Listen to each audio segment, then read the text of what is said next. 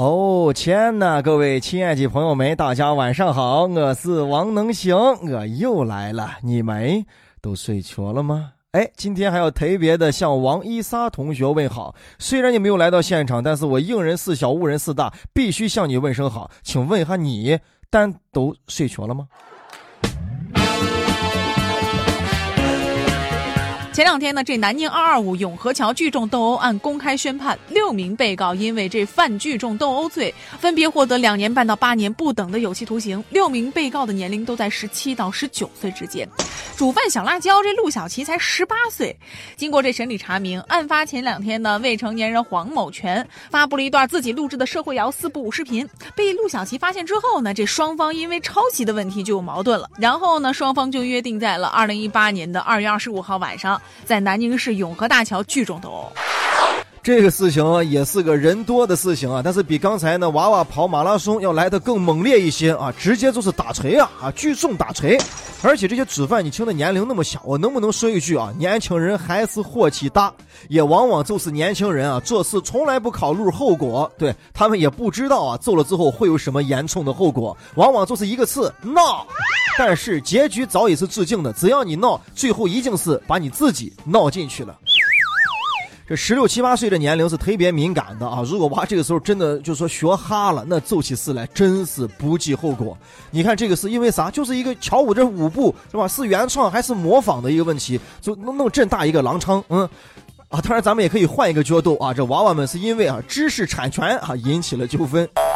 成年了就不应该这么幼稚，动不动就出手啊！用脑子想一下法律啊！这个时候估计脑子里边没有法律，只有他的原创舞步啊！摩擦摩擦，你看谁敢把这个说是是你写的？那庞先生一定是饶不过你。这小姑娘在监狱里边得待八年的时间，等她出来的时候啊，都已经二十六岁了。最黄金、最好的青春年华就在监狱里边度过了。什么叫做冲动是魔鬼？冲动使你自己变成了魔鬼。怎么样？那在监狱里边是你要好好的钻研吗？啊，争取研究出来一套别人学不会的招式，这样以后啊，只有你一个人会，再也没有人争，没有人模仿了。还是说啊，好好的改过自新，在这个特搜的地方啊，学会成长，学会成熟。那想最近呢，有一个上海地铁中年站务员用流利的日语和日本乘客服务的短视频走红了。这名站务员呢叫王伟林，他呀掌握了英语、德语、俄语、日语等等八门语言的基本绘画的用语。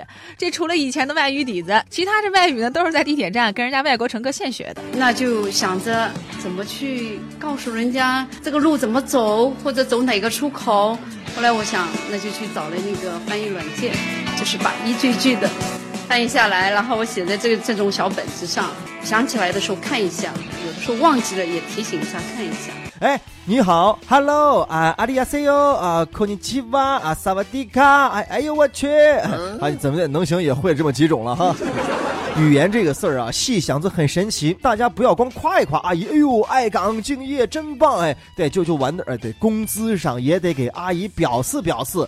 像这样的人才啊，在单位里边，那领导是最爱的。哎呦，小王啊，你还会说德语啊？哎，是这样，哎，你还会说日语？哎呀，小 A 啊，你还啊，对，一月工资两千三，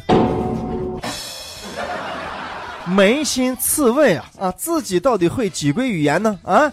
啊，这个 A B C D E F G 这歌会唱这歌可不炫色啊！活到老学到老啊，学海无涯，咱有什么理由不去努力呢？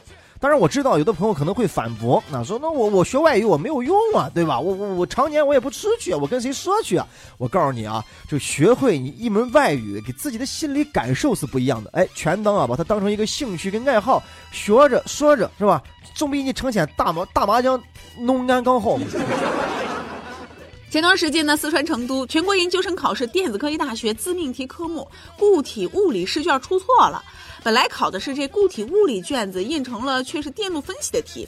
几百名考生对这题目简直傻眼了，干做了三个多小时，没办法，也是交了白卷。就在二十九号的晚上呢，学校是发布调查报告了，说对相关的责任人已经进行处理了。你能想象这些经过艰苦学习努力的学生啊，此时此刻坐在这儿啊，面对卷子的感受和心情吗？卷子发下来铺到桌上啊，大概扫了一眼，前后一看，哎呦，眼我一揉，哎呀，不对，再一揉，哎呦，一个都不会啊！啊，这不会在做梦吧？把自己一掐！哎呀，不是做梦，是真不会啊！马上就反映出来三个世界级的哲学经典问题：我是谁？我在哪儿？我在干啥？我一年学习了没有？老师啊，亲爱的老师，这还不是说你没有给我们划重点啊？这是这这本书都整个不对劲呀！啊，这这这所有的试卷的题，难道都是附加题？所有题都超纲了啊？这奥数吗？这是？这就相当于啥啊？苦苦练习的刘翔啊，来到了运动场。好，现在刘翔已经进入到了比赛场地，在他前面的是五十米的啊标准国际泳道，在他身旁的是菲尔普斯。啊啊！哎哎哎，师傅，不是跨栏，这哎这哎，师傅。你从哪里来？你看啊，苦苦练习的跨栏啊，就是跨的再好，也不可能一步跨到对岸去，越过这五十米。他跨着跨着，这怎么地也会没到水里边去。你看啊。面对这不对称的这个不对题的啊，他他再优秀的人才，再刻苦的训练都是白费啊，发挥不出来。就像这些考生辛辛苦苦学了那么多，一看考卷，什么玩意儿来着？电路分析哇，对不起，没学过，只知道怎么开关灯泡。我跟你说，这一阵就想把灯泡全部卸掉去，因为我我的心里边是灰暗的。前段时间呢，郑州某高校考研一结束，就有一群学生狂奔呀，冲进这教室占座，为了呀是这留校复习考研做准备。这有人呢把壁纸贴在了桌子上啊，示意自己已经占座了。但是刚贴啊就被人保洁阿姨给撕了。很简单的一个问题：职业恋人可以写字不可以？公共场所的东西为什么要占为私有？保洁阿姨的这个比喻可是相当给脸了啊，就相当于你脸上也不能写字一样。哎，对，没问题嘛。这公共的东西怎么能你扒一个条子就属于你了呢？咱们都是要考研的人嘛，咋能没有这一点常识？哎，那你我就想起来前一段能行说那个新闻，广场舞的大妈要在一个停车场跳广场舞啊，就自己写了个牌子，桥舞专用，禁止停车。那你看，你还能你写个牌子，这个广场就归你，那还了得？同理啊，那单身的朋友们早都看好了啊，写上一张字条，往心仪的男生女生身上一啪，这是我男朋友，这是我女朋友，都不跟我争啊！你以为啪个桥子就能把人震死？你啪的是福吗？老实跟你说啊，马上就要过年了，这个时候我就心绪特别的不稳定，非常的焦躁易怒，只有给我脸上和我身上啪那种啊，就粉红颜色的、轻轻的、婆婆的写了个幺零零那种东西，是最能够震住。我稳定我的情绪的，来吧，向我涌来吧，向我飘来吧，贴满我的全身吧。哎呦我的妈！哎，大家可以再脑补一个画面啊，大家抢串是不是就像超市要免费发鸡蛋、发大米，然后着急排队争抢的这个大妈们？哎，其实有时候啊，那免费的东西拿出了，自己也不一定用。哎，但是他们就想啊，那别人都抢了，我不抢那可不行，是便宜我就得占，我我得对吧？最起码得凸显一下我的身体实力是能抢到的。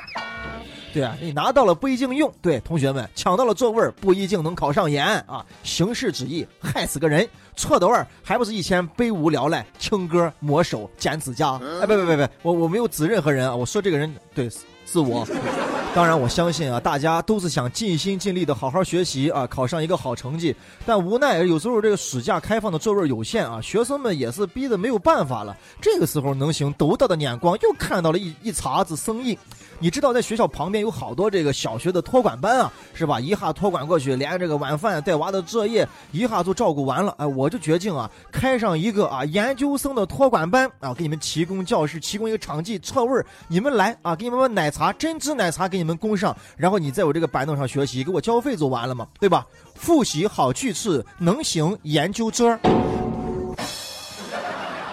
牌子我都想好了，就叫一次过研究生研究机器。那讲这前段时间呢苏州香山交警发现，辖区的长沙岛呢，有一名男的正拿着刷子蘸着黑色涂料啊，把这道路中间的双黄线改成双黄虚线。这交警啊，随后就赶到把他给控制了。经过询问呢，这男的是长沙岛的一家饭店的员工，因为觉得呀，这双黄线使过往的车辆无法转弯，影响了自个儿的生意，所以呀，才干出这么档子事儿。哎呀，我就想问一句啊，你你们这些人是不是都争先恐后刨出来？你们真的以为有一个二零一八年最奇葩新闻的比赛吗？啊，争着当冠军呀，也没人说有金牌有奖品啊，你们干啥呢？啊，改双黄线啊，改成虚线。你真的是很优秀啊！一看你都是一个干大事的人，嗯，干大事的人不拘小节，对，所以大白天来干这件事情，像这种事情不就应该是凌晨两三点悄悄摸摸没人看出的时候干吗？朗朗乾坤呐！哎呀，你真是，哎呀，我的妈呀，你是有有多大实力啊？你是，你是不是会隐身呢？你？现在画完线之后，生意好不好不知道了，但是这个范建我估计可能是要出名了。像这样的员工啊，应该给老板来上一塔子啊，太优秀了。呃，我觉得这个员工啊，你不要揍这些鸡毛蒜皮的小事了。就我刚说那个啊，真是委屈你了。你不如啊修一条马路算了，把法律条文也改了算了啊，就只能到你的饭店来结饭，到其他饭店吃饭就是犯法。一八年这一年啊，在路上啊给路给车自己打主意的人还真不少呀。呃，能兄就说过啊，有给自己拿着这个赔漆啊画停车位的，有给自己的门口拿黄漆画禁停的啊，有把这个车位是据为己有的。有把公交站牌爬下来，然后栽到自己屋门口方便 坐公交车的。今天还有把双黄线改虚的啊！你们真是啊，快乐的一家呀！以前我觉得那段话不过是个段子，什么给长城切瓷砖呀，给太平洋加个盖呀，给喜马拉雅山装一个剑七呀，你这个还真算是落到实处了，给马路在修眉啊！行了行了，对了啊，马良，呃，再包画了，包画，再画也变不成真的了。去跟警察搜搜，去把事说清。能想啊，这前两天呢，李女士在过火车站安检时呢，被拦了下来。工作人员打开她的包裹，这一看，里面发现有一只小香猪。铁路部门是规定啊，严禁的携带宠物乘坐火车。不过这李女士很气愤，说这猪是我的孩子，凭啥不让带啊？最终呢，李女士只能联系了朋友，把这猪给带了回去。我的宠物，我的孩子，猪不让带呀，我花钱买的呀，我可以花钱托运的吗？哎呦呦呦呦呦！这句话是真正把我给噎住了啊！这是我的孩子，凭什么不让我带？哎呦，李女士啊，你你真是敢说这句话呀！得亏没有让你去开证明，证明这个猪是你的孩子，要不然我看你怎么开出这个证明啊！你还是妈妈，他叫你一声妈妈，你敢答应吗？对，没错，你你这个情况啊，就是鸡血认亲的他都不行，这不废话吗？开个玩笑啊！不过有时候这个情况的确让人很苦恼啊！啊，能行有时候坐飞机也会被安检拦下来说：“哎，这个东西啊，坚决是不能带啊，坚决不能带。”我怎么的怎么的就不能带呢？这是我孩子，你不让我带吗？怎么这是你孩子？你让他叫一下你，他会叫吗？我怎么不能叫？我就拿手我就抚摸着他，一次一次的去摁下他，就听那个打火机啊，就每一次都叭叭叭。爸，一次一次的打着了火，哎呀，我心疼啊！我说行了，孩子，挺乖乖的在这待着，爸爸去坐飞机了，回来有缘再见吧。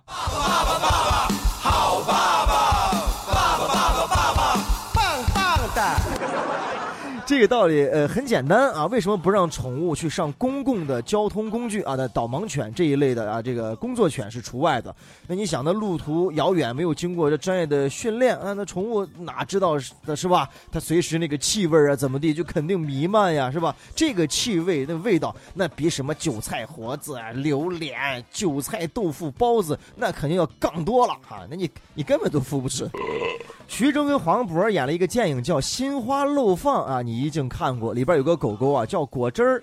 你看从云南往北京飞的时候呢，哎，就有一个笼子可以办理托运。嗯，别再打扰大家，行不行？既然都考虑细节了，能不能把这个也考虑进去？熊孩子，能行哥在陕西渭南向你问好，这儿的雾霾太大了，趁着什么都看不清，早点睡觉吧，晚安，好梦。